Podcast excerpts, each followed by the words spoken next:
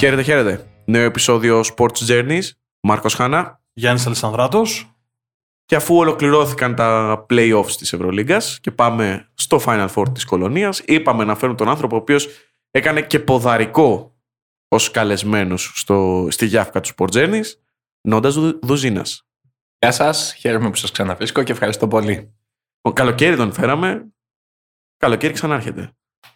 Ναι, γυρίζετε πίσω έκτο επεισόδιο για να ακούσετε τι είχαμε πει τότε και το πόσο, πέσαμε, πόσο μέσα πέσαμε σε εκείνες τις προβλέψεις που είχαμε κάνει. Και πόσο έξω επίσης, γιατί εντάξει. Αυτό λέω. Είχαμε ε, μάτι πάντως, έτσι. Υπήρχε. Δεν Όχι, έχετε εντάξει, παράπονο. εντάξει. Πετύχαμε την Bayern. Περίμενε. Πετύχαμε την Bayern. Ρίξαμε άσφαρα με τη Χίμκι. Αλλά γενικώς δεν νομίζω ότι είδαμε και πολύ λάθος το, το τι θα συνέβαινε στην πορεία. Το scouting report του Νόντα κατά 80% ήταν τέλειο. Μας χάλασε λίγο ο Μαρίνκοβιτς, εκεί λίγο το, το, το περιμέναμε λίγο περισσότερο, δεν μας βγήκε. Ναι, αυτό ισχύει. Ε, εντάξει, είναι πολλοί οι παράγοντες που επηρεάζουν την πορεία ενός παίχτη και σε πολλές περιπτώσεις δεν σημαίνει ότι βγαίνουν ε, όλες οι προβλέψεις.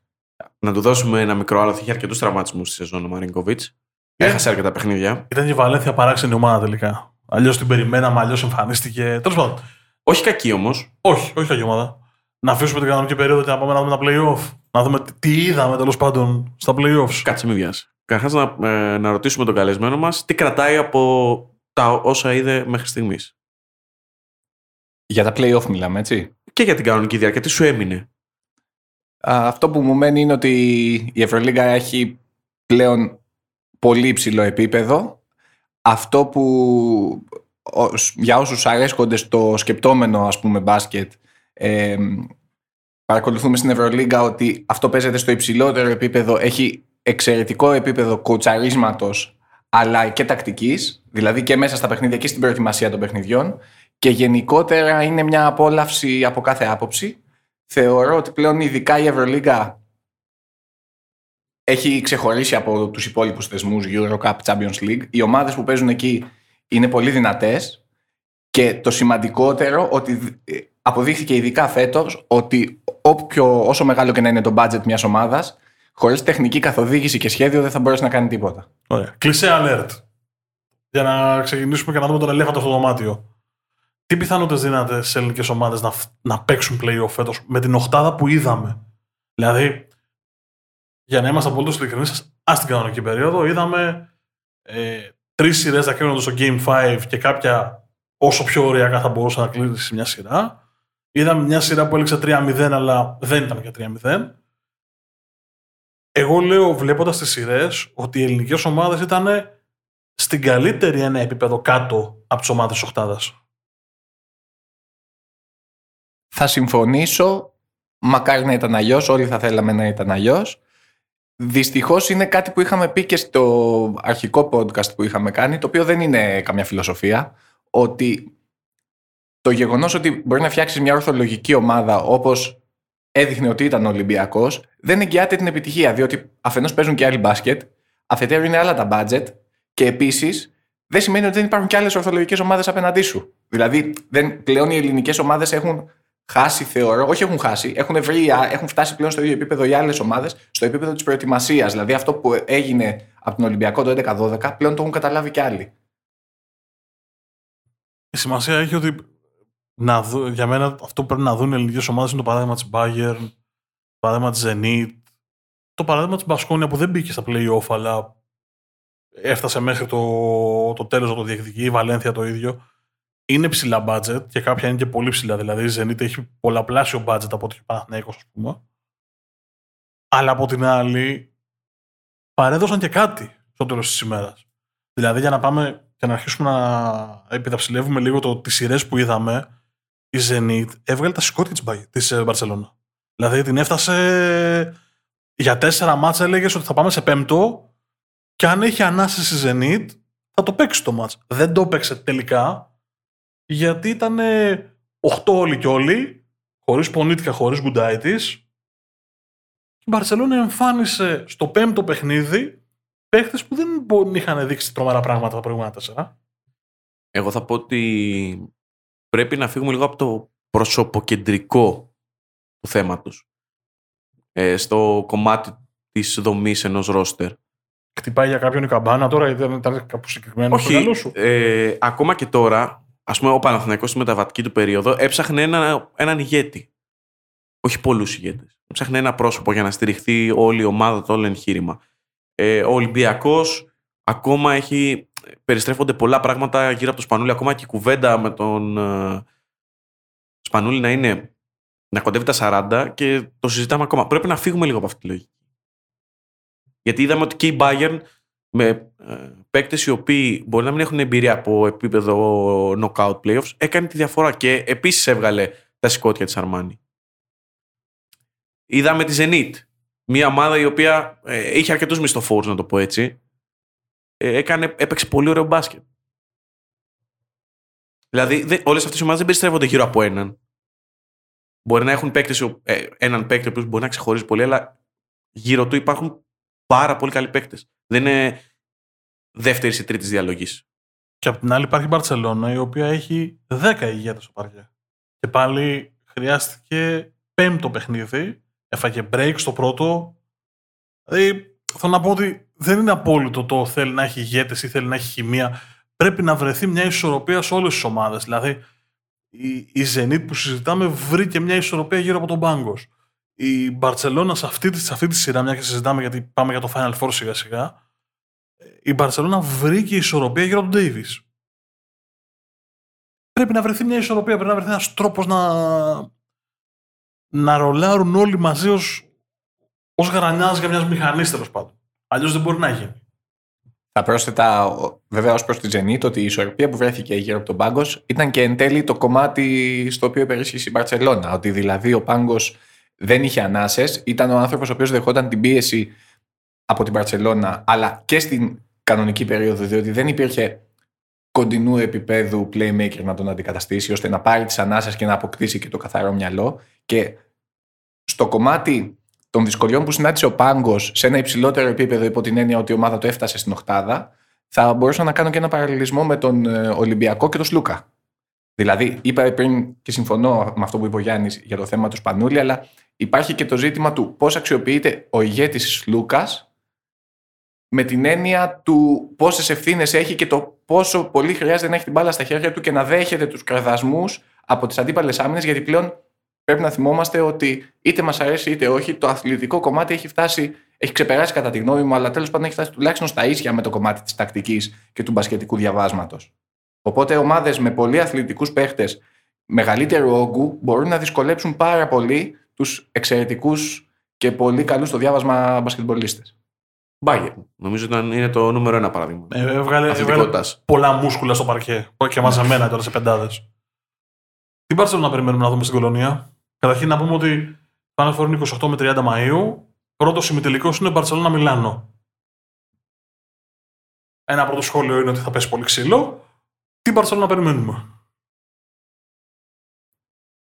Γενικώς θα έλεγα ότι δεν μπορεί να μπει κανείς με σαφήνεια. Δυστυχώς δεν μπορεί να αποφύγει κανείς το κλισέ ότι το Final Four έτσι όπως διεξάγεται είναι πραγματικά ένας θεσμός που όλοι έχουν 25% πιθανότητες να πάρουν ε, τελικά την Ευρωλίγκα. Όσο και αν μας φαίνεται παράξενο και όσο και αν μας φαίνεται σε κάποια σημεία ανισόρροπη ομάδα η Αρμάνη, είναι η ομάδα που και λόγω του προπονητή της του Μεσίνα, αλλά και λόγω των παιχτών της, έχει μακράν τη μεγαλύτερη τεχνογνωσία σε Final Four. Και αν το σκεφτούμε όταν φτιάχτηκε, φτιάχτηκε για αυτό το λόγο. Δηλαδή, ο Σέρχιο Ροντρίγκες, ο Ντατόμε και βέβαια ο Χάινς έχουν παίξει σε περισσότερα Final Four από όσο όλοι οι υπόλοιποι μαζί. Ο Χάινς πάει σε ένα το σερί Final Four, παιδιά. Από το 12 και μετά δεν έχει λείψει. Μόνο ο κορονοϊός τον σταμάτησε. Ωραία. Να το πω ανάποδα, μια και πιάνουμε τον, ημιτε- τον, τον πρώτο ημιτελικό. Ο Μεσίνα ήταν πάντα ένας προπονητής που ήθελε να έχει τα ενία της ομάδας του με έναν τρόπο απόλυτο. Το είχε πάντα στις ομάδες του. Αυτό ήξερες ότι ήταν υπερβολικά σαταρισμένες πολλές φορές οι ομάδες του Μεσίνα. Φέτος η Μιλάνο έχει κάμποση ατομική πρωτοβουλία. Είτε ο Πάντερ, που για μένα δεν θα είναι παράγοντας στο Final Four, γιατί θα παίξουν πιο περπατημένοι. Δηλαδή ο Ντιλέινι, ο Σέρχη. Έβαλε παιδιά που έχουν πάει το δρόμο, αυτό το συζητούσαμε από το... και την πρώτη φορά, ότι παιδιά που έχουν πάει ως εκεί, που έχουν, που έχουν δει τι σημαίνει Final Four από την προετοιμασία του μέχρι το τελικό. Από την άλλη, η Μπαρσελόνα, στα δικά μου τα μάτια, μου μοιάζει με έναν τρόπο να παίζει ένα επίπεδο κάτω από αυτό που μπορεί το ταλέντο της με βάση την τακτική της. Προσπαθώ να πω κομψά ότι στα δικά μου τα μάτια ο Σάρας έχει μπει σε μια διαδικασία να κοουτσάρει περισσότερο από όσο πρέπει αυτού του επίπεδου τους παίκτες. Δηλαδή, ο Νίκ, αν πρέπει να τον αφήσεις, πώς να το πω, να το πω όσο πιο λαϊκά γίνεται, θα τον αφήσεις και λίγο λιτό. Θεωρώ ότι εξηγείται και το κακό παιχνίδι του Μύρωτιτ και το κακό παιχνίδι του Καλάθη στα playoff. Σε αυτό βέβαια να δώσουμε ένα πόντο και στον τρόπο που αντιμετώπισε την Παρσελώνα η Ζενίτ και ο Τσάβη Πασκουάλ, ο οποίος κατά τη γνώμη μου έκανε εκπληκτικό κοουτσάρισμα και εκπληκτικό στήσιμο ομάδων. Δηλαδή, ε, παρόλο που τα περισσότερα μάτς ήταν μάτς αρκετών πόντων, δεν θα έλεγες ότι έφευγε ο ρυθμός. Όχι, πήγε, πήγε ναι. πάρα πολύ στο 5-5. Ναι, ενώ, όταν λέω αρκετών πόντων, ενώ βλέπεις ότι είναι στους 80, ας πούμε, περίπου. 75-80 είναι οι κοιτέ, ας πούμε. Εντάξει, δεν είναι κάτω από 70 που θα λέγαμε ότι είναι λίγων πόντων, γι' αυτό το λέω. Ε, κατά συνέπεια, ήξερε πώς να κλειδώσει τον Νικ, τον οποίο τον ήξερε πάρα πολύ καλά, σαν παίχτη, έτσι δεν του έδωσε το δικαίωμα να δείξει όλες του τις αρετές, να το πούμε έτσι. Και αυτό έπαιξε το ρόλο του. Επίσης, δεν πρέπει να ξεχνάμε ότι ως φαβορή σε αυτό το επίπεδο ο Σάρας δεν έχει ξαναβρεθεί σαν προπονητής. Πρέπει να το υπολογίζουμε και αυτό.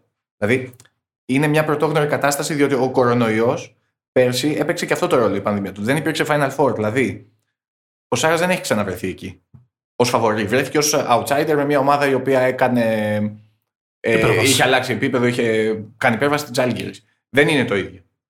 Από τους παίχτες της Μπαρσελόνα υπάρχουν. Οι πιο παροτοκαπνισμένοι είναι ο. Εντάξει, Πάου Γκασόλ δεν το συζητάμε. Ο και από εκεί και πέρα. Ο οποίος δεν έχει παίξει, άμα το σκεφτείς πολύ. Ε, ο Καλάθης, ο Higgins και ο Ντέιβι στην πραγματικότητα. Οι οποίοι έχουν μαζί τα μισά Final Four του Heinz. Εγώ να θέσω μια παράμετρο στο τραπέζι της συζήτησης. Είναι το φαβορή; Ή βλέπουμε ένα ρόστρο και λέμε το φαβορή; Γιατί βάσει των όσων έχω δει, για μένα η Τσισεκά είναι το φαβορή. Και δεν έχει να κάνει με το όνομα και τα λοιπά, με το μπάσκετ που έχει αποδώσει στο τελευταίο κομμάτι της σεζόν, εκεί που κρίνουν τα πάντα. Εγώ βλέπω Τσεσεκά. Με βάση το ρόστερ νομίζω ότι είναι, αν έπρεπε να δώσω αυτό το 26% κάπου, θα το έδινα στην Παρσελώνα, βάσει ρόστερ. Βάσει της εικόνας στο παρκέ, το 26% το δίνω στην ΕΦΕΣ αλλά η πιο καλοκουρδισμένη μηχανή, για να είμαστε απολύτως ειλικρινείς, από τις τέσσερις ήταν, είναι και θα παραμείνει τσεσεκά, ακόμα και αν δεν έχει το James, ακόμα και τη τύπη ο Μιλουτίνοφ, θα τη δούμε πιο κάτω. Ε, για να τη συζητήσουμε ε, εκτενώς. Έχει κάνει μεγάλο step up ο Higgins στη σειρά με τη Zenit. Έχει κάνει μεγάλο step up ο Davis. Όχι ότι δεν είναι καλή, ότι δεν είναι scorer, αλλά ήταν εκεί στα δύσκολα. Ο δεύτερος ειδικά έχει, είναι ο MVP της σειράς για μένα τον έκανε MVP ο Σάρας. Διότι στόχευσε πάρα πολύ στο low post. Γι' αυτό λέω ότι ίσως ειδικά ο Μύρο τη και ο Καλάθης που είναι παίχτε άλλου τύπου εγκλωβίστηκαν λίγο από το low post παιχνίδι της Μπαρσελόνα. Ίσως θα έπρεπε να βγουν λίγο πιο έξω, να, να έχουν πράγματα και μπάλες διαφορετικές σε σχέση με το, αυτό που έχει σκεφτεί ο Σάρας ως πλάνο κόντρα στη Zenit. Με τη Μιλάνο δεν θα είναι έτσι. Δηλαδή, Πόσο λόγο πώ παιχνίδι θα μπορούσε να έχει κοντά στη Μιλάνο; Ε, σίγουρα δεν θα είναι έτσι, διότι όταν υπάρχει ο Χάινς, ξέρεις ότι δεν, μπορεί δεν μπορείς να βασίσεις το παιχνίδι σου στο ότι θα κερδίσεις το συγκεκριμένο παίχτη. Ε, από εκεί και πέρα, εντάξει, μιλάμε τώρα για πολύ ψηλό επίπεδο προπονητές, βέβαια. Δηλαδή... Ποσοτικά υπερέχει, βέβαια, έτσι, στη ρακέτα η Μπαρσελόνα της Αρμάνι. Και από πλευράς μεγέθους νομίζω ότι υπερέχει. Ναι. Δηλαδή, μόνο το Αρζούσκι είναι το, το αντίπαλο δέο Ξαναλέω βάσει μεγέθους. Γιατί και ο Χάινς και ο Λεντέι θα σπρώξουν. Θα, θα, θα, θα, δούμε μάχη κάτω. Αυτό το match-up Λεντέι Μυρότη θέλω να το δω πάρα πολύ. Να πάμε, στη, πάμε στη Μιλάνο. Να δούμε πώς θα είναι. Πάμε στη Μιλάνο. Δαγκώνεται ο Μάρκος. Όχι, μα δεν ξέρεις την όψη με το Λεντέι. Το Λεντέι τον είδαμε πρώτη φορά όταν ήρθε στον Ολυμπιακό και η πρώτη μας κουβέντα ήταν δεν είναι πέντε. Είναι ένα βαρύ τεσάρι αν είναι τεσάρι. Τι να κάνουμε τώρα; Και αυτό, αυτό είδαν στη Ζάλγκυρης και αυτό είδε και ο Μεσίνα. Και κάνει μια χαρά σεζόν και συμπαθητικό τα playoff. Μιλάνο λοιπόν. Εντάξει, Μιλάνο ήρθε η στιγμή θεωρώ να βγουν τα, τα έμπειρα παιδιά μπροστά. Ε, ξέχασα το Μίτσοφ πριν στους έμπειρους. Ε, και βέβαια όταν δεν της λείπει κάτι ουσιαστικά. Δηλαδή θέλεις ενέργεια, έχει. Θέλεις μέγεθος, ακόμα και αυτό το έχει. Ε, εμπειρία πολύ μεγάλη. Καθοδήγηση από τον πάγκο, δεδομένα καλή. Ε, δεν ε, θα τολμούσα να, ειδικά τόσες μέρες πριν να δώσουμε να δώσω ρόλο φαβορή σε μία από τις δύο ομάδες. Παρόλο που θεωρητικά η Μπαρσελόνα έχει ξεκινήσει ως φαβορή ακόμα και για να το κατακτήσει από την αρχή της σεζόν, όταν λέγαμε. Αυτή τη στιγμή δεν θα το έδινα και δεν θα το έδινα χωρίς να είμαι επηρεασμένο από την εμφάνιση με τη Zenit. Δεν θα το έδινα γιατί είναι η δυναμική της Αρμάνι τέτοια. Ανεξάρτητα δηλαδή και 3-0 να έχει κερδίσει τη Zenit, το ίδιο θα έλεγα. Θα διαφωνήσω λίγο με τον Μάρκο αυτό που είπε νωρίτερα για τον Πάντερ, ο οποίος ήταν είχε σημαντικό ρόλο στο, στο κομμάτι των playoff γιατί είναι ένας παίκτης ο οποίος μπορεί να αλλάξει τη ροή ενός παιχνιδιού. Είναι game changer. Αν, γιατί έχει το shoot. Είναι ένας παράγοντας χ στην εξίσωση. Και έπαιξε στα playoff 21 λεπτά μεσόωρο. Θα εκτεθώ λέγοντας ότι αν χρειαστεί η Αρμάνι με όλο αυτό το ρόστερ το μπάντερ για να της αλλάξει το ρυθμό, καληνύχτα και καλή τύχη. Δηλαδή, αν φτάσουμε σε σημείο να μην μπορεί να αλλάξει το ρυθμό ο Σέρχη ο Ντιλέινι, ακόμα ακόμα ο Ντατόμε ή ο Χάιν ή όλα τα περπατημένα παιδιά που έχει μέσα και φτάσουμε να πρέπει να δοθεί μπάλα στον μπάντερ για να καθαρίσει ένα παιχνίδι και να αλλάξει ρυθμό, πραγματικά καλή και καλή Και θα πρόσθετα σε αυτό ότι αν χρειαστεί να παίξει η Αρμάνι παιχνίδι πάντερ, έχω την αίσθηση ότι εκεί η Μπαρσελόνα δεν θα μπορεί να πιαστεί, διότι θα πρέπει να πάει το παιχνίδι σε ένα, αριθμό, σε ένα τρόπο παιχνιδιού που το δίδυμο καλάθι Higgins δεν θα πιάνει. Δηλαδή δεν θα μπορεί να είναι, να το πω έτσι, φοβερή αντίσταση από την πλευρά του Πάντερ.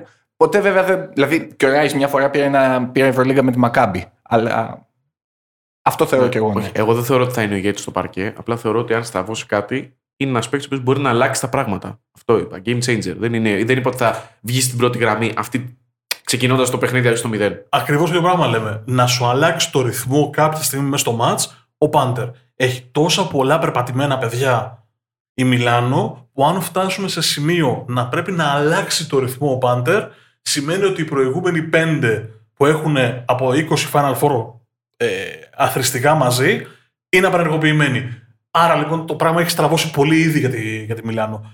Να πω μόνο. ότι... Τα παραδείγματα είναι πολλά βέβαια έτσι τα αντικρουόμενα. Ο, ο ίδιος ο Ολυμπιακός το 12-13 το έκανε αυτό.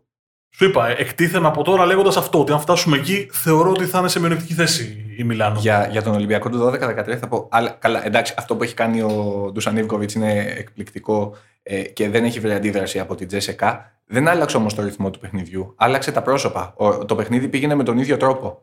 Απλά έκανε στην Τζέσεκα κάτι που δεν περίμενε η Τζέσεκα. Ο Πάντερ, σαν παίχτης, για να μπορέσει να αποδώσει και να βάλει, ας πούμε, πέντε μεγάλα καλάθια, χρειάζεται να αλλάξει το ρυθμό, να πάει πιο γρήγορα, να, να, να γίνει πιο αλέγκρο, ας το πούμε, το παιχνίδι. Κάτι που σε Final Four δεν είναι εύκολο. Δηλαδή, δεν είναι εύκολο μια ομάδα να, πάρει, να κερδίσει τελικό με 100 πόντους στο Final Four. Αυτό το στυλ παιχνιδιού είναι αυτό που θα βολέψει τον Πάντερ και γι' αυτό θεωρώ εγώ ότι δεν θα είναι τόσο εύκολο. Ότι πρέπει να κατέβει, να πάει σε πιο, ας το πούμε, set παιχνίδι Οπότε εκεί δύσκολα θα μπορεί να είναι παράγοντας αλλαγής ο Πάντερ. Αυτό υποστηρίζω εγώ.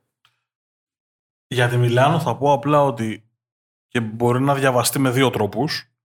Τα νούμερά της στην κανονική περίοδο και τα νούμερά της στα play-off είναι παραπλησία. Δεν έχει μεγάλη απόκληση. Η Μπαρσελόνα έχει απόκληση και στην επίθεσή της γιατί πήγαμε σε πολλές κατοχές. Η Μιλάνο πήγε με νούμερα κανονικής περίοδου, το οποίο έχει, ξαναλέω, δύο αναγνώσεις. Η μία ανάγνωση είναι ότι η ίδια σέταρε το ρυθμό, τον τρόπο που θα παιχτεί το παιχνίδι και η σειρά, άρα όλα καλώς καμωμένα. Και από την άλλη ότι δεν δυσκολεύτηκε σε ένα στυλ παιχνιδιού διαφορετικό από αυτό που ξέρει. Ενώ η Μπαρσελόνα το πάθα αυτό. Χρειάστηκε να, να κατεβάσει ιδέες ο Σάρας για να την περάσει, άσχετα αν εν τέλει ακριβώς επειδή, επειδή οι ιδέες του ενώ ότι δεν πολύ πέτυχαν μέσα στη σειρά, άσχετα αν τελικά το ρόστερ βοήθησε η πληθώρα που είχε στον πάγκο του για να καθαρίσει τη σειρά στο τέλος της ημέρας. Είναι πολύ 50. Νομίζω ότι είναι για να το θέσουμε σε, μια, σε ένα context. Δεν μπορώ να θυμηθώ Final Four πιο 50-50 σε δύο ημιτελικούς. Αν με ρωτήσεις, δηλαδή, δώσε κάπου κάτι, δεν μπορώ να δώσω αυτό το 1% παραπάνω σε κάποιον. Ε, δίνω 1% παραπάνω σε όλους για κάποιο συγκεκριμένο λόγο. Ποιος θα υπερισχύσει το ζήτημα στο τριήμερο μέσα; Και φυσικά το πώς θα φτάσουν έτσι, γιατί εμείς γυρίζουμε το επεισόδιο σχεδόν ε, δυόμιση εβδομάδες πριν το Final Four. Δεν ξέρεις πώς μπορεί να εξελιχθεί τελικά η χρονιά και το 20 ήμερο που έρχεται. Εντάξει, νομίζω ότι δεν, είναι, είναι ισορροπημένο. Απλά έχω αστερίσκους πολλούς. Για παράδειγμα, η Μιλάνο έπαιξε όλη, όλη τη σειρά με την Bayern στο δικό της ρυθμό. Δεν ξέρω αν θα, μπορεί, θα μπορέσει ξαφνικά να πάει σε ένα παιχνίδι και να τον κατεβάσει. Να προσαρμόσει δηλαδή, τα δεδομένα σε ένα εντελώς διαφορετικό στυλ μπάσκετ. Έχει πάρα πολύ Δηλαδή έχει, έχει, έμπειρους, έχει έμπειρους, αλλά το βασικό της τεσσάρι θα μπορέσει να αποκριθεί ο Λεντέι. Ο Σίλτζ, ο οποίος δεν είναι μπαρτοκαπνισμένος σε αυτό το είδους, στο, στο 3 θα μπορέσει. Ο Μίτσοφ δεν είναι ο πιο ενθερμός αμυντικός. Ούτε ο Ντιλέιν είναι ένα παιδί το οποίο θα βάλει το σώμα του στη φωτιά σε ροή φάσεων. Θεωρώ ότι θα δούμε πολλά σχήματα με ένα guard και τε- τρία forward. Στην, ε, δηλαδή ότι, ότι θα μεγαλώσει το μέγεθος η Αρμάνη. Και γι' αυτό το λόγο θα παίξουν σημαντικό ρόλο και οι ας το πούμε δεύ... ρολίστες της Μπαρτσελώνα. Δηλαδή ο Χάγκα, ε, παίχτες που δεν φαίνονται τόσο πολύ στους αριθμούς, ο Αβρίνες. Η- η- Ο Σίλτζε είναι το στυλ παιχνιδιού του τέτοιο που θεωρώ ότι θα πάει καλά. Δεν λέω ότι θα κάνει season best, ότι θα οδηγήσει την Αρμάνη στο μόνος του, ας πούμε, στην Ευρωλίγκα, στο, στην Κούπα. Αλλά είναι το στυλ παιχνιδιού του τέτοιο που τον εξυπηρετεί όλη αυτή η κατάσταση του Final Four. Όλο αυτό σαν συνθήκη είναι πολύ διαφορετικό από το Best of Five. Εγώ πιστεύω ότι θα δούμε πολύ ρόλο γι' αυτόν τον λόγο.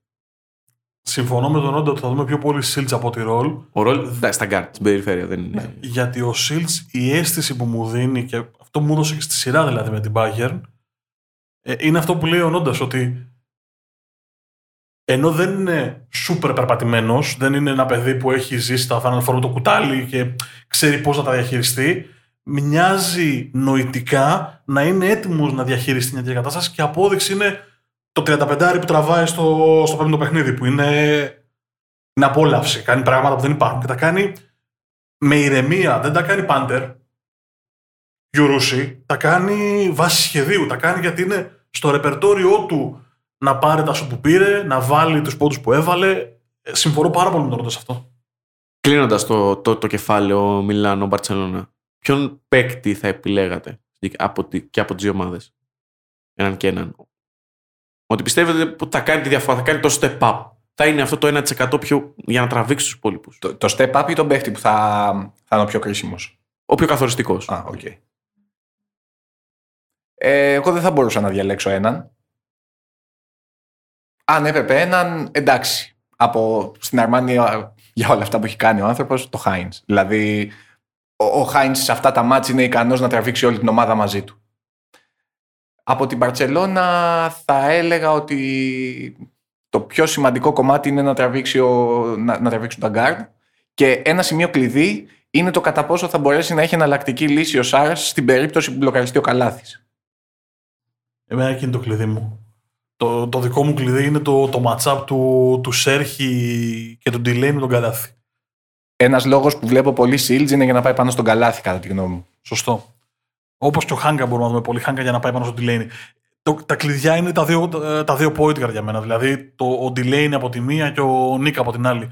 Όποιος από τους δύο κάνει παιχνίδι πάνω από το μέσο όρο του, άμεσα θα δημιουργήσει συνθήκες στην ομάδα του για να φύγει από τον ε, ημιτελικό νικητρία. Απλά αν ο Χάιντς φανεί ότι κυριαρχεί έναντι του Ντέιβις, είναι ο τρόπος παιχνιδιού του τέτοιος που θα ανεβάσει επίπεδο όλη την Αρμάνη. Γι' αυτό είπα εγώ το Χάιντς. Σωστό. Πάμε στο χαμό. Στο φίλο μας τον Αταμάν. Καλά, πήγαινα, πή- έπεσε από την Ακρόπολη και βρήκε πορτοφόλι. Ε. Ένα σουτ ήταν. Ένα σουτ. Δηλαδή, βρίσκει σίδερο. Καταρχήν να το πάμε ανάποδα, γιατί η κουβέντα έχει ξεκινήσει από πριν την ηχογράφηση. Οπότε μπήκα σε mood σαν να συνεχίζουμε εκείνη την κουβέντα. Η ΕΦΕΣ προκρίνεται 3-2 in extremis στην πραγματικότητα και έχει βγάλει ένα πολύ πολύ μεγάλο σου το Σίμον ένα λεπτό πριν τη λήξη. Το κάνει 83-80 και στην ουσία χαρίζει το εισιτήριο στην ΕΦΕΣ. Η ΕΦΕΣ έπαιξε με τη φωτιά 60 λεπτά. 120 λεπτά. Τρία παιχνίδια. Δηλαδή από το, από το τελείωμα του, του Game 3 και μετά έχει πάρει ένα σπίρτο και παίζει με αυτό το σπίρτο για να δει αν θα καεί στο τέλος της ημέρας. Ντα- Έπαιξε με τη Real βασικά, όχι με τη φωτιά. Δηλαδή αυτό που έκανε η Real ήταν. ε, Θα έλεγα εγώ, όχι με τη φωτιά. Ε, αυτό που έκανε η Real ήταν κάτι που δεν μπορούσες να το περιμένεις, όχι τόσο λόγω της ποιότητας των παιχτών ή λόγω της ποιότητας του προπονητή της και φυσικά της φανέλας που, που έχει, αλλά γιατί κάποια στιγμή δεν μπορούσες να περιμένεις ότι θα έχει άλλες αντοχές να τα βάλει με τις αναποδίες που τους έτυχαν φέτος. Δηλαδή, στο 2-0 έλεγες εντάξει να κάνει μια νίκη. Δηλαδή, ειδικά μετά την νίκη που πήγε το match 2-1, έλεγες πάρα πολύ ωραία, θα πέσει μαχόμενη και δεν θα έχει να πει κανείς τίποτα. 2-0 και μείον 14 στο Game 3, ε. Ήταν με την πλάτη στο καναβάτσο πολύ, ήταν πολύ βαθιά μες στη σειρά για να αποκλειστεί και να φύγει με 3-0. Και γυρίζει το κουμπί, γιατί έχει παιδιά όπως ο Ρούντι που δεν τον γουστάρω και το ξέρετε, γιατί για συγκεκριμένους λόγους, και το Γιούλ που ειδικά στο Game 3 παθαίνει ένα πράγμα όπως βλέπει ο, ο Λικάνθρωπος στη- το λόγιο με φεγγάρι και τους παίρνει μαζί του και μετά βλέπεις το Λάσο. Δηλαδή το πλάνο που εκπονήθηκε για να αποκλείσει την ΕΦΕΣ είναι ένα πράγμα το οποίο τόσο βαθιά στη σεζόν αξίζει πολλά credit για να το εκπονήσεις, να το εκτελέσεις, να το προπονήσεις και να το δεις και στο παρκέ. Έχουν γίνει πάρα πολλές κυβιστήσεις. Πρώτος εγώ, το, το έγραψα, δεν, δεν έχει... Ε, υπάρχουν τα γραπτά, sportsmanagers.gr. Είμαι ο πρώτος που έκανε την κολοτούμπα για το Λάσο. Βέβαια, αν τώρα βλέποντας μετά Χριστόν, ας πούμε, προφήτες, το, το Game 5 ήταν λίγο λογικό ο καλύτερος παίχτης του μάτς να είναι ο Σίγκλετον. Δηλαδή, Αμερικανοί ζουν για αυτά. Όταν στο τέταρτο μάτς κάνει το μάτς που κάνει κάποιος γκαρούμπα, και δεν το, το λέω με απόλυτο σεβασμό στο παιδί, για το Σίγκλετον το λέω, ότι εμφανίζεται ένα 20χρονο παιδί το οποίο κάνει season best απέναντί του, ήταν λίγο αναμενόμενο ότι θα έχει θυχτεί ο εγωισμός του. Και λέ- το λέω γιατί ο Σίγκλετον είναι, θεωρείται από πολλούς ως εξαιρετικός παίχτης και από μένα βέβαια εξαιρετικός αμυντικός, αλλά λίγο soft ότι δεν τον πολύ ενδιαφέρει, ότι ε, κινείται ε, κυρίως ποιος θα του δώσει τα περισσότερα χρήματα κτλ. Κάνει ένα μάτσο συγκλετών. Όλη τη σεζόν έχει κάνει ένα παιχνίδι για μένα. Αυτό είναι το λάθος μας. Γιατί όλοι πιστεύουμε, επειδή παίζουμε φάνταση όλοι μαζί. Όχι, δεν είναι το PR η όχι, όχι. Ε, Όλοι έχουμε στο νου μας ότι ο Σίγκλετον είναι αυτό που λες.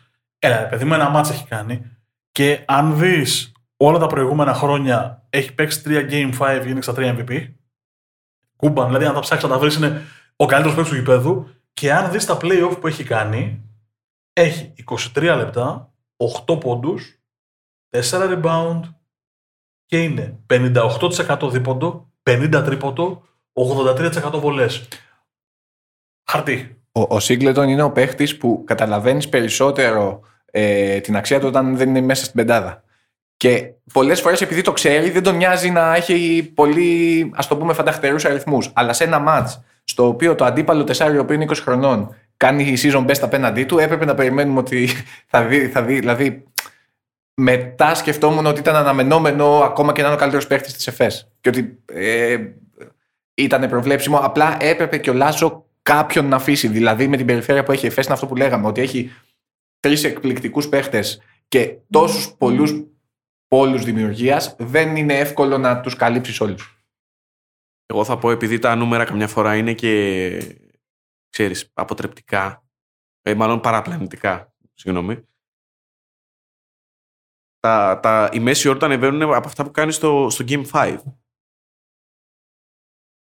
Θεωρώ ότι η- ε, στη σεζόν έχει κάνει ένα παιχνίδι στο οποίο ήταν καθοριστικός για την ΕΦΕΣ.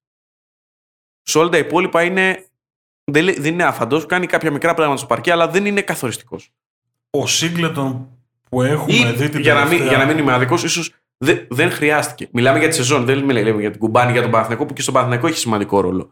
Πρώτον, πρέπει να αναλογιστούμε τις μπάλες που παίρνει για να δούμε τα νούμερα του.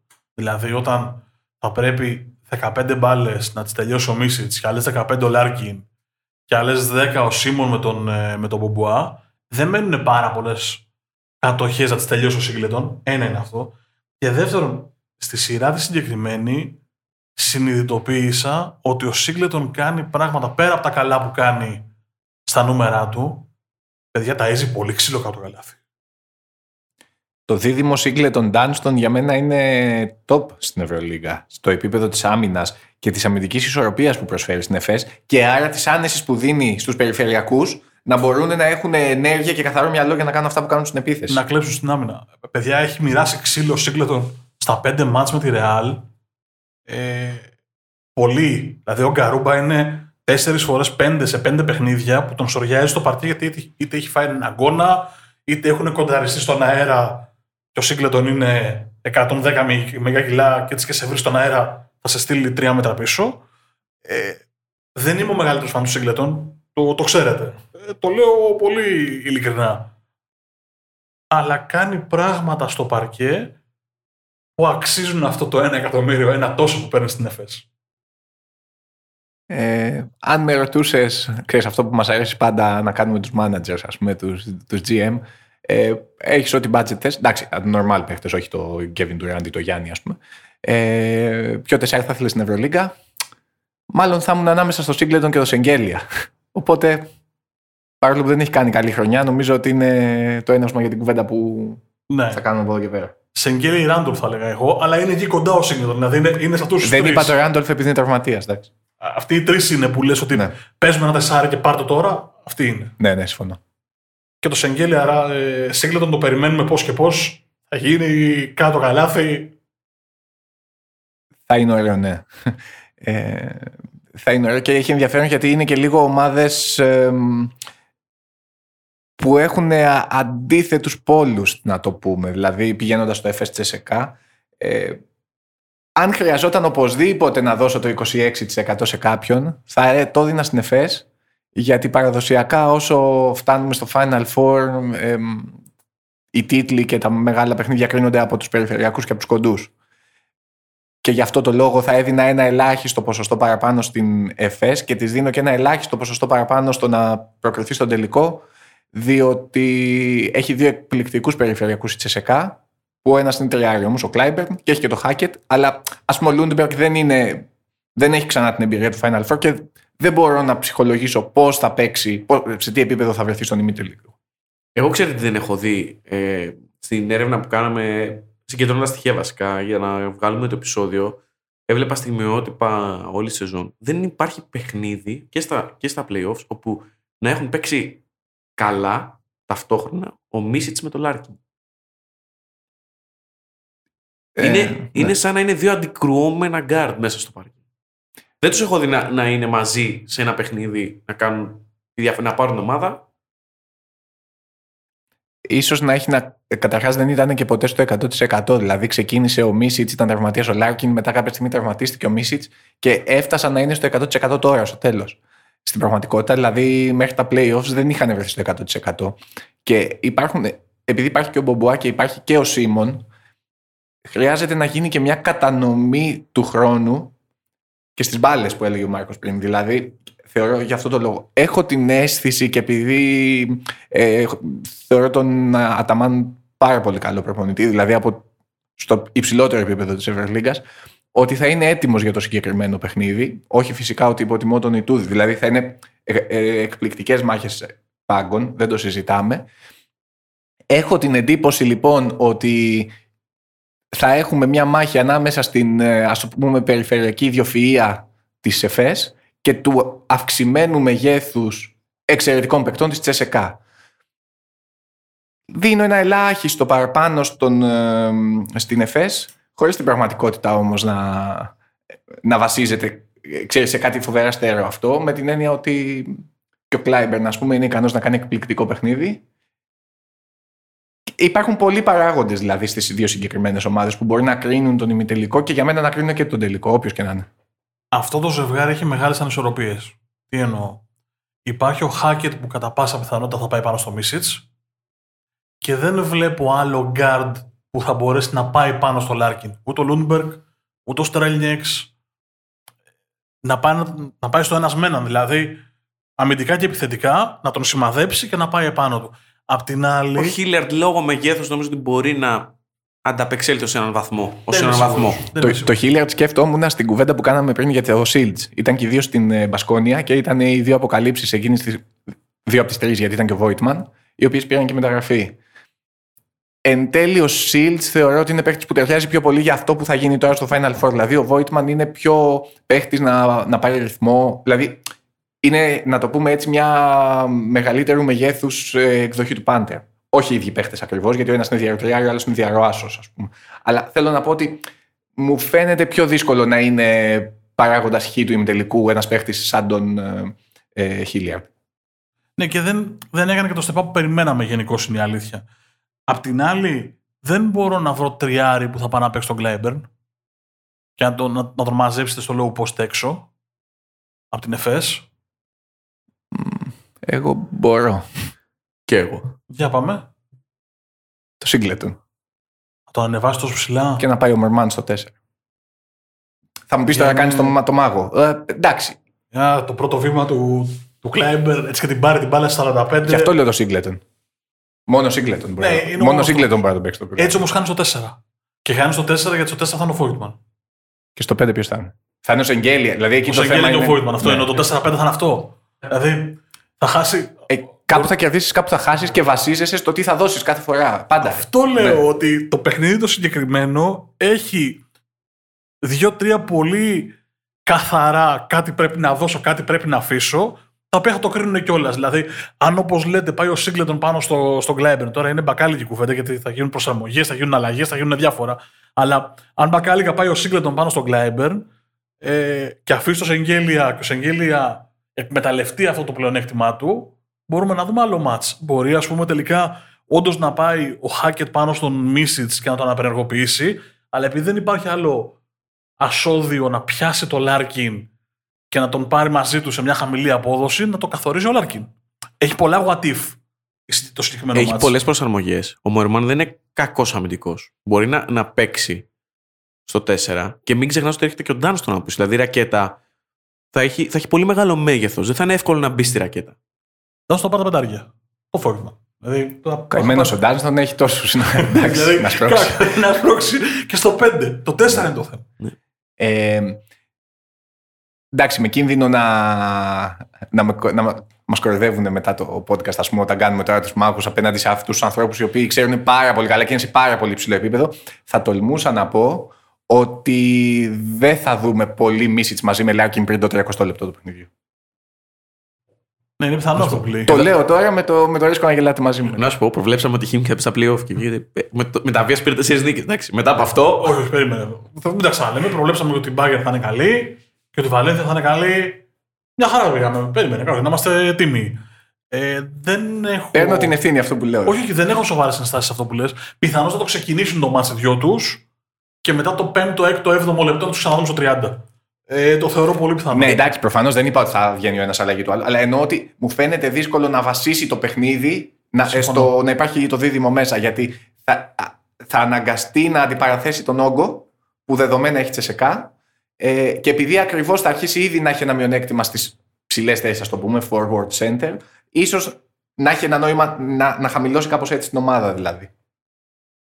Έχει και τις επιλογές. Δηλαδή, μπορεί και ο Μπομπουά να δώσει λύσεις και ανάσες και χρόνος σε αυτό το μεσοδιάστημα που λέει ο Νόντα. Έχει το Σίμον, ο οποίος είναι εκπόλο πέρα από εκτελεστικός και δημιουργικός. Και στην άμυνα μπορεί να βοηθήσει πάρα πολύ. Εκπληκτικός παίχτης είναι ο Σίμων, δεν το συζητάμε. Μεγάλη σπάθεια. Του, έχω- του έχω αδυναμία. Είναι... Μ' αρέσει που δεν κυλάει μέσα στις φλέβες του. Ναι, δεν, δεν κυλάει, ρε παιδί μου. Κροάτη, ρε φίλε, εντάξει. Δεν, δεν κυλάει. Δηλαδή είναι το μάτς, αυτό το, παιδιά, αυτό το shoot στο, με τη Real στο 80-80 είναι shoot και πολύ κρίσιμο και πολύ δύσκολο και το παίρνει ο γίγαντας με μια άνεση. Εντάξει, είπαμε, είναι θέμα άλλης κουβέ, άλλου podcast ας πούμε, αλλά οι πλάβοι μπασκετμπολίστες έχουν μια άλλη ψυχολογία. Δηλαδή και ο Μίσιτς, ας πούμε, άμα δείτε τα καλύτερα του μάτια, τα έχει κάνει στα ντέρμπι φέτος.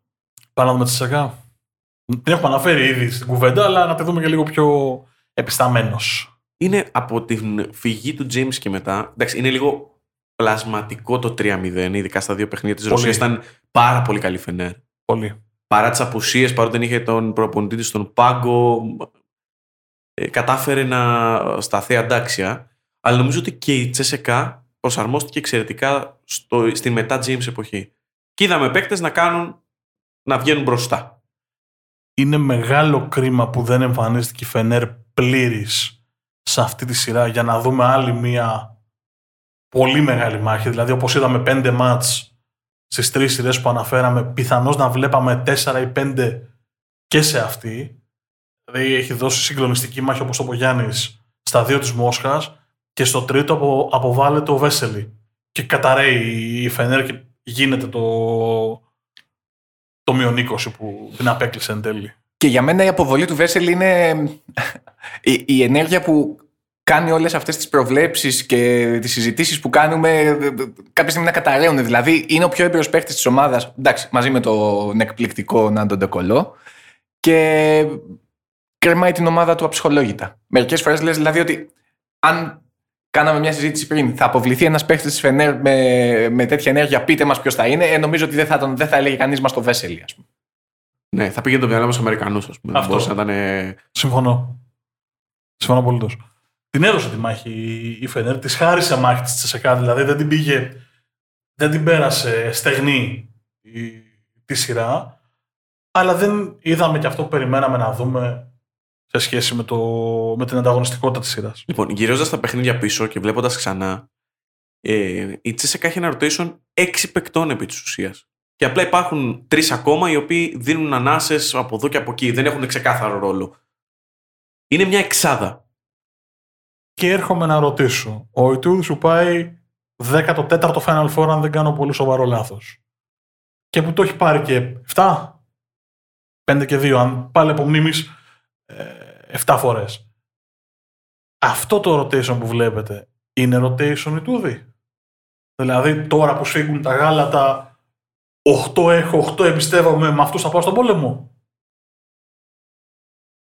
Ναι, θεωρώ έτσι όπως είχε στήσει την ομάδα, ήταν, ο, ο James το είχαμε πει και στο πρώτο podcast, ότι ήταν λίγο ευχή και κατάρα. Έχω την αίσθηση ότι εδώ που φτάσαμε, εντάξει, σίγουρα ο James θα ισορροπούσε πολύ τα πράγματα στην περιφέρεια αν υπήρχε, λόγω μεγέθους. Αλλά από την άλλη μεριά θα ήταν ε, ο, ο, ο, ο Τεόντοσιτς, τολμώ να πω, της εποχής για την Τζεσεκά. Πάλι εκπληκτικός παίχτη ο Τεόντοσιτς, αλλά η αλήθεια είναι ότι οι επιλογές του στα κρίσιμα σημεία τα χρόνια που έπαιζε στην Τζεσεκά ήταν η χαρά των ελληνικών ομάδων. Ε, του Ολυμπιακού δηλαδή. ε, ε, αυτή τη στιγμή θεωρώ ότι αναγκαστικά θα, θα πάει. Δεν νομίζω ότι μπορεί να πάει με έξι παίχτες που λέει ο Γιάννης. Οι οχτώ, δηλαδή θα κληθούν δύο-τρεις παίχτες να, να, να, να είναι σε υψηλότερο επίπεδο γιατί δεν θεωρώ ότι θα μπορούν να, να, να παίξουν σε σούπερ υψηλό επίπεδο και ο Χάκετ και ο Λούντμπεργκ και ο Βόιτμαν και ο Σενγκέλια και ο Κλάιμπερν μαζί. Δηλαδή, αναγκαστικά είναι πολύ δύσκολο να γίνει αυτό. Να το θέσω διαφορετικά πηγαίνοντας στη σκέψη του Νόντα που έχει απόλυτα δίκιο ένα βήμα πιο πέρα. Εάν δεν πάρει πράγματα από τον Κουρμπάνοφ, αν δεν πάρει πράγματα από τον Χίλιαρντ, αν δεν πάρει πράγματα από τον Έρικ, δεν λέω να πάρει 10-10, λέω να πάρει τα προβλεπόμενα. Πέντε άμυνες, τρία φάουλ, ένα σουτάκι. Αν δεν πάρει από αυτούς έστω τα ελάχιστα, δεν θα φτάσουν τα τριαντάρια που θα παίξει ο Κλάιμπερν και ο Σενγκέλια που είναι κλειδωμένο τόσο θα παίξουν. Από τους δύο Αμερικανούς θα πω εγώ, γιατί ο Κουρμπάνοφ είναι συνεπής σε αυτό που δίνει. Στην άμυνα, στα rebound, δεν είναι κάποιος παίκτης ο οποίος επιθετικά θα προσφέρει, αλλά μπορεί από τη, γω- α, τα γωνία σου, επειδή τα έχει, μπορεί να πάρει και ένα δύο. Αν βάλει και ένα δύο, καλοδεχούμενα νομίζω θα είναι στο, στο στρατηγικό πλάνο του, του Ιτούδη, όπως έκανε ο Στρέλνιεκς στα παιχνίδια της Μόσχας, όπου έδωσε βοήθειες.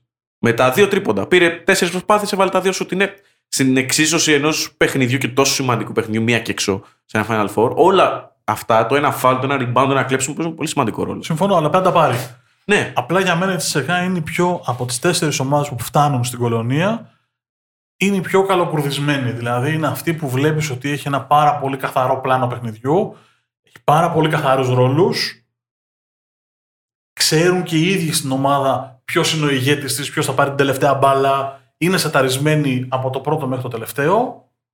Και μένει να φανεί αν αυτό το σετάρισμα της φτάνει για να καθαρίσει την Εφές στον ημιτελικό αρχικά που η Εφές είναι και αυτή μια πολύ καλοδουλεμένη ομάδα. Προς Θεού, μην λέμε, να μην λέμε πράγματα που δεν ισχύουν. Αλλά έχει την ατομική πρωτοβουλία. Έχει το Λάρκιν που, αν χρειαστεί, θα ζητήσει ένα screen, θα περάσει και θα πάει μόνος στο ένας με ένα. Η Τσεσεκά αυτό δεν το έχει τόσο. Το έχει μόνο τον Κλάιμπερν. Θα πάει μέσα από πλάνο να βγάλει ένα καλό σουτ. Και αυτό θα είναι που θα κρίνει και το παιχνίδι στο τέλος της ημέρας, νομίζω, στον ημιτελικό. Είναι αυτό που λέμε ότι η Τσεσεκά μας φαίνεται πε- ότι περισσότερο θα ζήσει ή θα πεθάνει με το πλάνο της ενώ ο, ο Αταμάν και κατά συνέπεια η ΕΦΕΣ έχει φροντίσει ώστε άμα δει να μην δουλεύει το πλάνο να υπάρχουν και δύο άνθρωποι οι οποίοι θα κάνουν και ένα σουτ σκοτωμένο στο 80-80 και θα το βάλουν. ας πούμε. Δύο; Η ΕΦΕΣ έχει παραπάνω από δύο, είναι η Τρεις. αλήθεια. Ο Μπομπουά μπορεί να βάλει και ο Σίμον μπορεί να βάλει. Για Το τον, Μπο- Σίγκλετον μπορεί να βάλει. για τον Μπομπουά θεωρώ ότι είναι εξαιρετικός παίχτης. Μου αρέσει πάρα πολύ, αλλά στην κρίσιμη στιγμή βλέπω τους άλλους λίγο πιο πάνω. Θεωρώ ότι ο Μπομπουά είναι εξαιρετικός παίχτης για να σου δημιουργήσει μια άνετη και καλή νίκη. Δεν νομίζω ότι θα είναι ο παίχτης που θα είναι μέσα στα τελευταία τρία λεπτά και θα βάλει σουτ τύπου Σίμον ή τύπου Μίσιτς. Αυτή είναι η γνώμη μου. Από τον τρόπο παιχνιδιού που έχει. Ίσως γιατί είναι ο Μίσιτς και ο Λάρκιν αυτοί που θα πάρουν την μπάλα. Ο Μπομπουά, να το πω ανάποδα. Ο Μπομπουά στην Τσεσεκά μπορεί και να ήταν στους δύο-τρεις που μπορεί να πάρουν το τελευταίο σουτ. Είναι αυτό. Ναι, ε, α- αυτά με το ο Μπομπουά. Ναι, τώρα, τώρα ναι, αλλά δεν θα ήταν ο Μπομπουά στο ρόστερ τη ΕΣΕΚΑ μαζί με τον Τζέιμς. 100%. Δηλαδή είναι λίγο. ξε- ναι, ναι, καταλαβαίνω πώς το λες και συμφωνώ. Ε, α- αλλά άρα λοιπόν, αν ε, δεν μπορούσε να είναι ο Μπομπουά με τον Τζέιμς στο ίδιο ρόστερ, σημαίνει ότι θα ήταν αλλιώς το ρόστερ. Οπότε είναι λίγο. Θέλω να βάλω μια έτσι ξεχωριστή παράμετρο στην άλλη κουβέντα. Επειδή λέμε πολλές φορές για τον Ολυμπιακό ή τον Παναθηναϊκό, για την τεχνογνωσία και την παραγωγή παικτών που έχουν, τι να πει η Μπασκόνια; Με τον αριθμό παικτών που έχουν βγει από αυτήν και βρίσκονται στο Final Four. Σίλτς, Σεγγέλια, Μπομπουά, Χίλιαρ, Φόκτμαν. Είναι παίκτες οι οποίοι έχουν βγει μέσα από την. Ε, τους έφερε στην Ευρώπη, η, τους έδωσε το βήμα στο υψηλότερο επίπεδο η Μπασκόνια και στη συνέχεια έδωσαν το, το δικό τους κάτι παραπάνω στις ομάδες τους και είναι στο Final Four. Έχει να κάνει με τον τρόπο... Ο Ερικ, συγγνώμη. Ο Και Μάικ James έχει να κάνει με τον τρόπο που βλέπουν τον μπάσκετ στην Ισπανία γενικότερα. Υπάρχει η Μπαρτσελώνα και η Ρεάλ που έχουν τα λεφτά να αγοράσουν τις ομάδες αλλά για κάθε Νικ Καλάθη μπορεί να βγει ένας Μπολμάρο και για κάθε ε, Άντωνι Ράντολφ μπορεί να βγει ένας Γκαρούμπα αλλά αυτή είναι η λογική τους και υπάρχουν ομάδες από το μεσαίο και υψηλό ράφι της Ισπανικής Λίγκας που θα εμφανίσουν κάθε χρόνο και κάποιον παίκτη τον οποίον είτε θα τον αγοράσουν πιθανώς από μια άλλη ομάδα, αλλά ακριβώς επειδή θα παίξουν ΑΣΕΜΠ που το επίπεδο είναι υψηλότατο και θα παίξουν και Ευρωλίγκα, θα τους χαρίσουν τις παραστάσεις ώστε να φτάσουν να γίνουν ο Σεγγέλια, ο, ο Φόικτμαν κτλ. κτλ. Δεν είναι τυχαίο ότι ακούγεται ήδη ότι έχει κλείσει ο Βιλντόζα για NBA. Πολωνάρα έκανε εκπληκτική χρονιά. Είναι ο επόμενος. Είναι ο επόμενος. Και Αν, υπάρχουν όχι, κι άλλοι. αν όχι τώρα, το φετινό καλοκαίρι, το επόμενο σίγουρα. Ο, ο Χένρι ακούγεται ότι είναι έτοιμος επίσης για μεταγραφή. Ο, ο Γκεντράιτης έκανε εκπληκτική χρονιά. Δηλαδή. Εντάξει, βέβαια, ο Γκεντράιτης ευνοήθηκε και από το, και από το Ρενέσε. Σίγουρα, ναι, στην, αλλά στην θέλω να Άλμπα. πω Και, ότι- γιατί από, εκεί, από εκείνη την παραγωγική διαδικασία Ναι. ξεκίνησε. Είναι άλλο πράγμα να είσαι πάρα πολύ καλό παίκτη στην Άλμπα του 12-16 σε θέση στην ε, Ευρωλίγκα και στη Γερμανία και άλλο να πας ξαφνικά στην Πασκόνια που είναι πρωταθλητή Ισπανίας, να μην το ξεχνάμε, να πάρεις ρόλο και να παίξεις και 38 παιχνίδια στην Ασαμπε και άλλα τόσα στην Ευρωλίγκα με τέρμα τον γκάζι. Step up. Πολύ Α, μεγάλο step up. Αυτό για μένα είναι μια διαφορετική κουβέντα για εντελώς άλλο podcast. Δηλαδή, ως προς τη διαφορά, τη διαφορά μεθοδολογίας. Και για μένα ένα παράδειγμα ε, αυτού, πέραν των Ισπανικών ομάδων, είναι η απόδοση φέτος με την Bayern του James Gist. Ο Gist πριν από δύο χρόνια κρίθηκε ότι δεν μπορεί να βοηθήσει τον Παναθηναϊκό. Δεν, δεν ξέρω για ποιους λόγους, ούτε με νοιάζει αυτή τη στιγμή να κάνω κριτική, αλλά δεν κρίθηκε ότι μπορεί να διαμορφωθεί ο ρόλος του με έναν τρόπο που να είναι χρήσιμος. Και δύο χρόνια μετά από αυτό, ε, βρίσκεται να είναι σημαντικός παίχτη στο rotation μιας ομάδας η οποία έφτασε μια ανάσα από το Final Four, η οποία έπαιξε πολύ ωραίο και σύγχρονο μπάσκετ και μάλιστα κάνοντας κρίσιμες ενέργειες. Είναι ο άνθρωπος που ε, ε, έκανε την τάπα στον, ε, στον Λάρκιν. Εντάξει, αν υπήρχε φάουλ ή όχι είναι άλλη κουβέντα. Μην συζητάμε τώρα ότι ήταν εκεί. Αν υπήρχε εννοώ νωρίτερα στην αρχή Στην της κανονική φάσης. περίοδο. Εντάξει, ναι, ναι. Αλλά ε, ακριβώς η απόδοση του 35χρονου Γκίστ σε τέτοιο υψηλό επίπεδο με κάνει να αναρωτιέμαι πώς δεν θα μπορούσε να αποδώσει τον Παναθηναϊκό, τον μεταβατικό Παναθηναϊκό, ο οποίος δεν είχε φοβερή εμπειρία και αποδείχθηκε εν τέλει ότι δεν έκανε και την πρωταθληματική χρονιά φέτος. Άρα, μήπως κάτι στη μέθοδο των ομάδων μας και ίσως και σε μέθοδο άλλων ομάδων. Δηλαδή, επίσης, η Αρμάνι έψαχνε τόσα χρόνια Ιταλούς και ο Πολωνάρ έφτασε 30 χρονών για να κάνει μεγάλη σεζόν και την έκανε στη Μπασκόνια. Για παράδειγμα. Δεν πήρε ποτέ κάποιος Ιταλός το βήμα να, κάνει, να ανέβει στην Αρμάνι πλην του Αλεσάνδρο Τζεντήλε. Σε μια άλλη εποχή και που έγιναν άλλα πράγματα. Ο Σιμώνε Φοντέκιο έκανε εξαιρετική χρονιά με την Άλμπα και δεν είχε πάρει καθόλου χρόνο συμμετοχής στην Αρμάνι. Δηλαδή για μένα η Ισπανία είναι ένα ξεχωριστό κεφάλαιο μεθοδολογίας απέναντι στο μπάσκετ. του τρόπου που αντιμετωπίζει ενώ το μπάσκετ. Ε, η οποία χρήζει άλλη κουβέντα, γιατί τώρα, άμα την ανοίξουμε, θα πλατιάσουμε πολύ κατά τη γνώμη. Καλά, και συνολικά στον αθλητισμό. Θα πω εγώ, Ναι. γιατί υπάρχουν και Ναι, παραδείγματα. συμφωνώ, στο συμφωνώ, πο- ναι. Ποδηλατικά, ποδοσφαιρικά, στο βόλιο ακόμα, ακόμα είναι πάρα πολλά. Δεν... Στο motorsport. στο Ναι, ναι, handball ναι, ναι. δεν δεν είναι πάρα Συμφωνώ. Ναι, ναι, ναι. Αλλά ειδικά στο μπάσκετ, επειδή το, το ανέλησε πολύ σωστά και δεν έχω να προσθέσω τίποτα σε αυτό πονώντας, είναι αυτό ακριβώς ότι έχουν μια διαδικασία πολύ συγκεκριμένη η οποία αποδίδει και αφού αποδίδει δεν έχουν λόγο. Στις ελληνικές ομάδες θα πω ότι ίσως να μην είναι τόσο η μέθοδος, μάλλον όχι, να το πω ανάποδα για να το ανασχηματίσω. Είναι η μέθοδος σε ένα πολύ μεγάλο ποσοστό, αλλά έχει να κάνει και με το τι ζητάμε. Δηλαδή από τον Γκί στο Παναθηναϊκό θα ζητούσε ε, double-double. Δεν χρειάζεται να κάνει double-double 45 χρόνο γκίστ. Χρειάζεται να μπαίνει στο παρκέ, να παίζει τέσσερις άμυνες, τέσσερις επιθέσεις και στις προπονήσεις να μαθαίνει τον Όγκαστ στην παραγωγική διαδικασία, το χ Όγκαστ, ότι να, όταν αντιμετωπίζουμε το σπανούλι ή το χ σπανούλι, τον αντιμετωπίζαμε έτσι εμείς. Εγώ τώρα δεν μπορώ να το κάνω γιατί δεν έχω τα μούσκουλα, τα πόδια και τα χέρια να το κάνω, αλλά μπορώ να σου δείξω εσένα που είσαι ο Όγκαστ και είσαι 24, πώς γίνεται. Συμφωνώ με αυτό. Ναι. Δηλαδή, ε, βέβαια να πούμε ότι αποθεώνουμε αυτή τη στιγμή το Λάσο. Ο Λάσο δεν υπήρχε περίπτωση να έχει φτάσει προπονητής τόσα χρόνια σε ελληνική ομάδα, έχοντας χάσει με κάθε τρόπο ευρωπαϊκά που τον κοροϊδεύαμε τότε. Το με κάθε τρόπο το λέω βάζοντας εισαγωγικά, ε, γιατί διαφωνώ με όλο αυτό. Γιατί ακριβώς δεν είναι πάντα το σημερινό αποτέλεσμα ο στόχος. Ε, και κανείς δεν έχει αφαιρέσει από το βάρος της φανέλας της Ρεάλ τίποτα, επειδή έχασε δύο ευρωπαϊκά, γιατί Κοιτώντας το χρόνο πλέον, και αυτό έρχεται με την εμπειρία, ας πούμε, κοιτάμε πίσω και βλέπουμε κάποιους χαμένους τελικούς, κάποιους κερδισμένους τελικούς.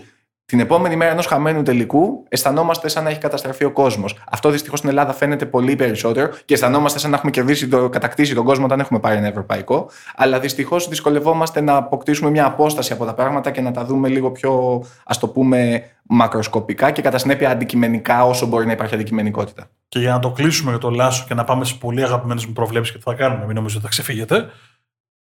Ο Λάσο και ο οργανισμός Ρεάλ αντέχει τον 39χρονο Κάρολ να παίζει Game 5 και το 19χρονο Γκαρούμπα να παίζει Game 5. Με ρόλο. Και κανείς δεν θα ζητήσει το λόγο από το Λάσο αν χαθεί το, η πρόκριση. Αυτή είναι η διαφορά. Ότι εμφάνισε η Ρεάλ μια ομάδα η οποία είχε αποκλείσει 20 ετία στο ρόστερ με ρόλο, ξαναλέω, και κάνει δεν άνοιξε ρουθούνη. Δεν θα συζητήσω ότι έβαλε τον Ντόντσιτς στα 16 του, γιατί ο Ντόντσιτ φαινόταν από πιτσιρίκι ότι είναι ιδιαίτερη περίπτωση. Φαινόταν έκανε μπάμ από χιλιόμετρα. Δεν χρειάζεται να είσαι. Αλλά πάλι θέλει να έχεις ρε παιδί μου θάρρος. Πώς το Υπάρχει, λέτε; υπάρχει και άλλο παράδειγμα στον Καρούμπα. Γιατί ο Καρούμπα είναι και από πέρσι έχει πάρει παραστάσεις. Ο Βούξεβιτς. Ο Τρίσταν Βούξεβιτς. Που ήρθε Ναι, από το πουθενά μες δεν στη το σεζόν συζητώ. εξαιτίας της φυγής του Ντεκ, των τραυματισμών, της έλλειψη του Ταβάρες και ήρθε και πήρε 15 λεπτά στο πρώτο του μάτσα σε playoff. Αυτό είναι το λάθος. Δεν ήρθε καθόλου από το πουθενά. Πήγε στη Ρεάλ γιατί είδαν ότι υπάρχουν προσόντα, δουλεύτηκε όλο το χρόνο σαν κανονικός παίκτης, πήρε χρόνος στην ΑΣΕΜΠΕ όσο έπρεπε και όταν το πράγμα δυσκόλεψε, και αυτό είναι κάτι που λέει ο Νόντας και το συζητάμε πολύ συναντή και απόλυτα δίκιο, όταν έφυγε ο Ντεκ ή όταν χτύπησε ο Ράντολφ, δεν πήγε να πάρει τεσάρι, είπε τεσάρι έχω τον Γκαρούμπα και θα παίξει ο Γκαρούμπα. Αν μου χτυπήσει το βασικό μου τριάρι, θα παίξει ο Βούκτσεβιτς. Εγώ δεν- Γιατί αυτόν έχω στο ρόστερ. Δεν είπα ότι ήρθε από το πουθενά, ε, ήρθε ένα άστρο φωτεινό, κατέβηκε από τον ουρανό. Στην εξίσωση της σεζόν δεν υπήρχε Βούκτσεβιτς στο rotation, όμως ήταν έτοιμος. Από πίσω υπάρχει παραγωγική διαδικασία. Αυτό θέλω να σου πω. Και ότι δεν πει. Οκ, πήρε τον Τάιους στα μέσα της σεζόν, όταν χτύπησε ο Ράντολφ. Δηλαδή δεν το έδωσε αμέσως στο βήμα. Αλλά είναι, υπάρχει από πίσω όχι μόνο ο Βούκτσεβιτς, υπάρχουν και άλλοι. Ο κάθε Αμπάλδε, ο κάθε Βούκτσεβιτς, ο κάθε Και- ε, Λαπροβίτολα. Μπορεί να έρθει από Βασικά, Υπάρχει τε- παραγωγική διαδικασία. τέτοιο παράδειγμα είναι ο Αλοθέν. Όταν Ο έφυγε Αλοθέν. ο Καμπάτσο, δεν πήρε πρωτοκλα... πρωτοκλασσάτο εντός εισαγωγικών playmaker, γιατί ήδη τότε συζητούσαμε ότι ήθελε ο Λάσο να αποδεσμεύσει το Λαπροβίτολα με το Σιριαλ με τον Παναθηναϊκό, που ο Παναθηναϊκός τον περίμενε κτλ. κτλ το Λαπροβίτολα. Ε, Παρ' όλα αυτά, όταν έβγαινε ο Καμπάτσο, δεν είπε ότι θα πάμε να πάρουμε κάποιο πρωτοκλασσάτο guard. Που εντάξει, η αλήθεια είναι ότι τη στιγμή που έφυγε ο Καμπάτσο δεν ήταν και εύκολο, αλλά το ξέραμε από το καλοκαίρι, εδώ το συζητούσαμε εμείς στο podcast. Δηλαδή, προφανώς το ξέραν όλοι. Ε, είναι ότι είναι πιστή στη διαδικασία. Trust the process που λένε και οι φίλοι μας οι Αμερικανοί. Έτσι. Δηλαδή η διαδικασία είναι πιο σημαντική από σε κάποιες, έχουμε αποφασίσει ότι η διαδικασία θα είναι πιο σημαντική από τα πρόσωπα. Αν κάποια στιγμή διαπιστώσουμε ότι η διαδικασία μας χωλαίνει, θα ψάξουμε γιατί χωλαίνει και θα αλλάξουμε τους ανθρώπους οι οποίοι έστησαν τη διαδικασία. Όχι. Δηλαδή, συζητάμε αυτή, κάτι πάλι που θα ξεφύγουμε. Άλλαξε τεχνικό διευθυντή η Μπαρσελόνα. Ε, και πήρε τον φοβερό και τρομερό Ναβάρο, ας πούμε. Στα μέσα της σεζόν. Για μένα αυτό είναι απόδειξη. Δηλαδή, η ελληνική ομάδα δεν θα το έκανε ποτέ Απρίλιο μήνα με την ομάδα να προσπαθεί να προκριθεί στο Final Four και να χωλαίνει κιόλας. Δηλαδή, να είχε βρει σκούρα. Για εμάς τους Έλληνες αυτό ήταν ένα. Ε, και, και η δική μου πρώτη σκέψη ήταν: Οπ, καμπανάκι για το Σάρα. Όχι, γιατί για αυτούς είναι διαδικασία, είναι trust the process. Μπορεί αυτή η κίνηση να έγινε ώστε ο Ναβάρο να κατανοήσει την ομάδα και να δώσει τη δική της πινελιά στις μεταγραφές του καλοκαιριού, οι οποίες μεταγραφές του καλοκαιριού μπορεί να είναι ότι αφού ο 21χρονος Μπολμάρο πάει στο NBA, εμείς θα πάρουμε τον 20χρονο Γιοκουμπάιτη, που είναι το νέο μεγάλο playmaker της Λιθουανίας. Το οποίο γράφτηκε παρεμπιπτόντω. Ναι, όχι, δεν το πατήχε. Α, ναι, εννοώ ότι δεν ξέρω τι, γιατί τώρα το πρωί και εγώ δεν. Ε, εντάξει, άμα, άμα, ήταν να το πετύχω αυτό. ε, δεν θα ήταν εδώ ανάμεσά μας, ήταν κάπου στο εξωτερικό. αυτό που είσαι τον Ντάιο, όταν χτύπησε ο Ράντολφ, δεν πήγε να πάρει αντίστοιχο Ράντολφ. Πήρε τον Ντάιους. Πήρε ένα παίχτη, ο οποίος δεν θα έτρωγε και τα 25 λεπτά του Ράντολφ, τα 30. Θα κατανάλωνε τα 10, τα 12 γιατί κράτησε άλλα 10-12 να τα πάρει ο Καρούμπα. Πήρε, το Randolph, πήρε τον αντικαταστάτη του Ράντολφ στο 5. Στο 4 δεν τον πήρε γιατί τον είχε. Ακριβώς. Δηλαδή, θέλω να πω ότι του δώσανε χώρο. Δίνουν χώρο αυτούς που έχω στο ρόστερ ή, ή δεν μου κάνουν και φεύγουν, ή αν μου κάνουν, αυτούς έχω. Με αυτόν θα πάω. Με τον Καρούμπα, με τον Αλοθέν, με τον Αμπάλδε. Με... Τους βάζω μαζί γιατί ήταν δεύτερο rotation στην πραγματικότητα. Δεν είναι θέμα ηλικιακό. Αυτό είναι. Και, και, ηλικιακό, και ηλικιακά, αν το δεις, ήταν η φουρνιά που στο Βόλο που ξεχώρισε εδώ, στο Ευρωπαϊκό Πρωτάθλημα, που έχασε από την ε, εθνική μας ομάδα το, το χρυσό. Και να πω και κάτι άλλο. Ποιος από εκείνη την εθνική ομάδα παίζει σε top επίπεδο, που πήρε το χρυσό εννοώ. Παίζεις στην Α1. Υπάρχει ο Μουράτος, ο οποίος είναι ηγέτης στο Λαύριο, δεν είναι όμως στην Ευρωλίγκα. Ήταν ίδια γενιά. Νομίζω είναι η ίδια γενιά. Μαζί με τον Χαραλαμπόπουλο. Τέλος πάντων, δεν έχει σημασία. Αυτό που θέλουμε να πούμε ότι οι γενιές αυτές. Ωραία, να το πάω ανάποδα για να το κρατήσουμε. Οι γενιές των 19-23 στην Α1 την ελληνική δεν έχουμε τόσους παίχτες να παίζουν και να έχουν βασικό ρόλο. Και οι 19-23 Ισπανοί αντίστοιχοι παίζουν Game 5 Ευρωλίγκας. Είτε λέγεται Γαρούμπα, είτε λέγεται Λοθέν, είτε λέγεται. Αν ψάξουμε τώρα τα ρόστερ, θα βρούμε ότι είναι 6-7 σίγουρα που παίζουν σίγουρα σε μπε και κάποιοι κάνουν και step up. Αυτή είναι η διαφορά μας. Η παραγωγική διαδικασία και η εμπιστοσύνη στους παίχτε. Η Μπαρσελόνα είχε τον Πολμάρο. Ναι, δεν... Δηλαδή... Υπάρχουν παιδιά, τι συζητάμε τώρα; Βγάζει, εμφανίζονται παίχτε από το ξαφνικά. ξαφνικά. Απλώς αυτό θεωρώ ότι θέλει άλλη κουβέντα γιατί ακριβώς τώρα να μην. Δηλαδή. Ναι, ναι, ναι. Είναι ξεχωριστό κεφάλαιο, ας το πούμε. Προβλέψεις. Πάμε, ενώντε, ξεκινά. Ε, εντάξει, είναι δύσκολο, είναι δύσκολο. Άμα τολμώ, άμα είναι να πούμε κάτι οπωσδήποτε, θα πω στις λεπτομέρειες ε, την ΕΦΕΣ λόγω περιφέρειας. Αλλά όχι επειδή στην πραγματικότητα το πιστεύω. Δηλαδή επειδή με αναγκάζει να το πω, πώς να σου πω. ΕΦΕΣ Μπαρσελονά. Ε, εντάξει, είναι δύσκολο. Είναι... Θα πω την ΕΦΕΣ σίγουρα. Όχι, για μένα Μπαρσελόνα δεν είναι καθόλου δεδομένο θα πέσω τελικό. Γιάννη; Εγώ θα πω Μπαρσελόνα για να αποδοθεί μπασκετική δικαιοσύνη για τα όσα έγιναν πέρσι, νομίζω ότι η ΕΦΕΣ θα ήθελα στο τελικό. Αλλά εγώ βλέπω Τσεσικά Μπαρσελόνα. Ωραία. Δεν ξέρω γιατί. Τσεσικά Μπαρσελόνα. Καλά πηγαίνει αυτό. Εγώ θα πω Μιλάνο ΕΦΕΣ και κάντε ό,τι θέλετε. Και ας εκτεθώ 1000, στο λέω μέρες τώρα. Ε, στο έδειχνα τον Ρόντερ, εντάξει, και έχουμε κάμερα.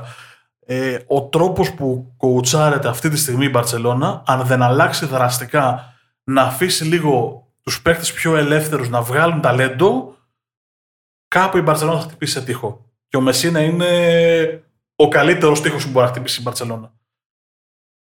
Ξαναλέω, χωρίς να θεωρώ ότι ο Σάρας είναι κακός προπονητής, μέτρο προπονητής, είναι ένας εξαιρετικός προπονητής και μπορεί να γίνει πρώτος στο top class. Αλλά αυτή τη στιγμή η αίσθησή μου είναι ότι από απειρία σε αυτό το επίπεδο ε, τραβάει τα γκέμια πιο πολύ από όσο πρέπει.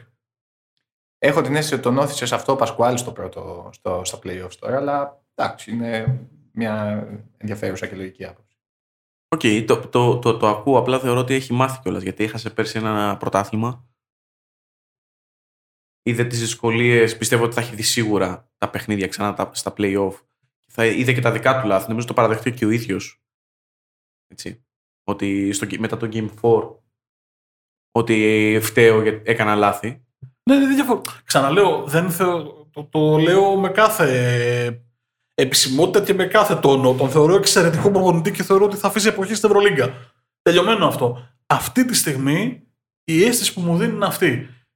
Και μεταξύ μας τώρα η ψυχούλα μου θέλει και λίγο εφές, ρε παιδί. Μην αμαρτία, δηλαδή. Δύο χρόνια παίζει μπάσκετ πολύ όμορφο. Κάθεσαι να τη δεις και λες υψηλού επίπεδου όμορφο μπάσκετ.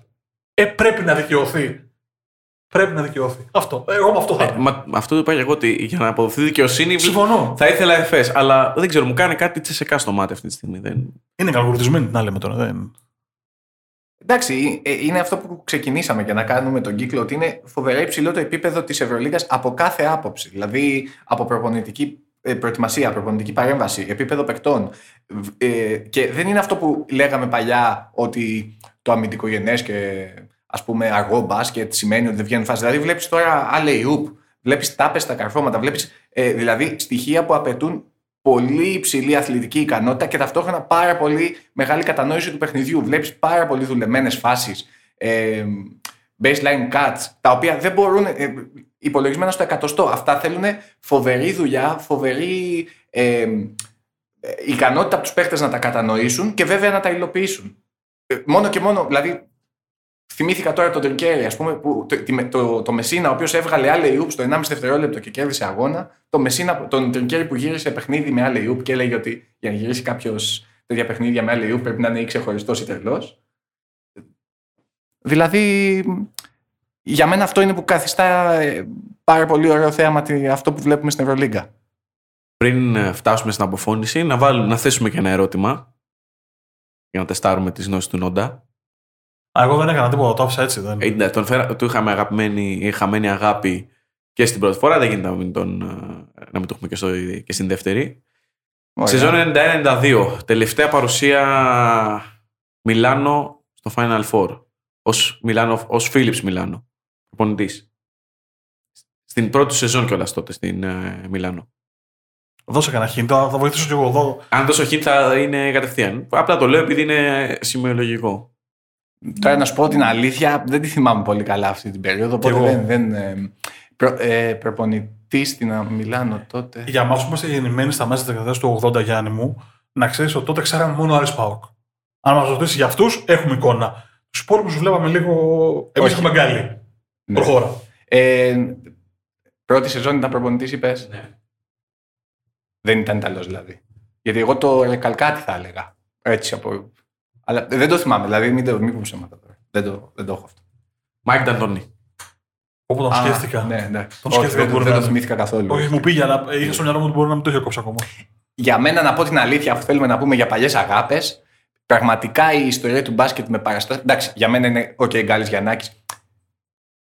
Ε, λέω το αντίστοιχο, είναι Γιαννάκης Γκάλης, έτσι από ένα σεβασμό τεράστιο και στους δύο. Ε, η δική μου μπασκετική ιστορία ξεκινάει να θυμάμαι και όχι να έχω διαβάσει ή να έχω δει ιστορικά πράγματα από ένα ψηλό λιγνοτύπο που φορούσε τα πράσινα σε ένα Final Four στο σεφ. Α, Ε, 93. αριστερόχειρα, ε, που δεν το πήρε τελικά όμως γιατί επικράτησε τότε η λοιμός του Μάλκοβιτς. Ε, εκεί δεν ήταν η χρονιά. Ναι, ναι, ναι. Μπενετόν. ναι. Την Μπενετόν Ε, λες. Ε, Μπενετόν λέω και βέβαια λέω τον Τόνι Κούκοτς.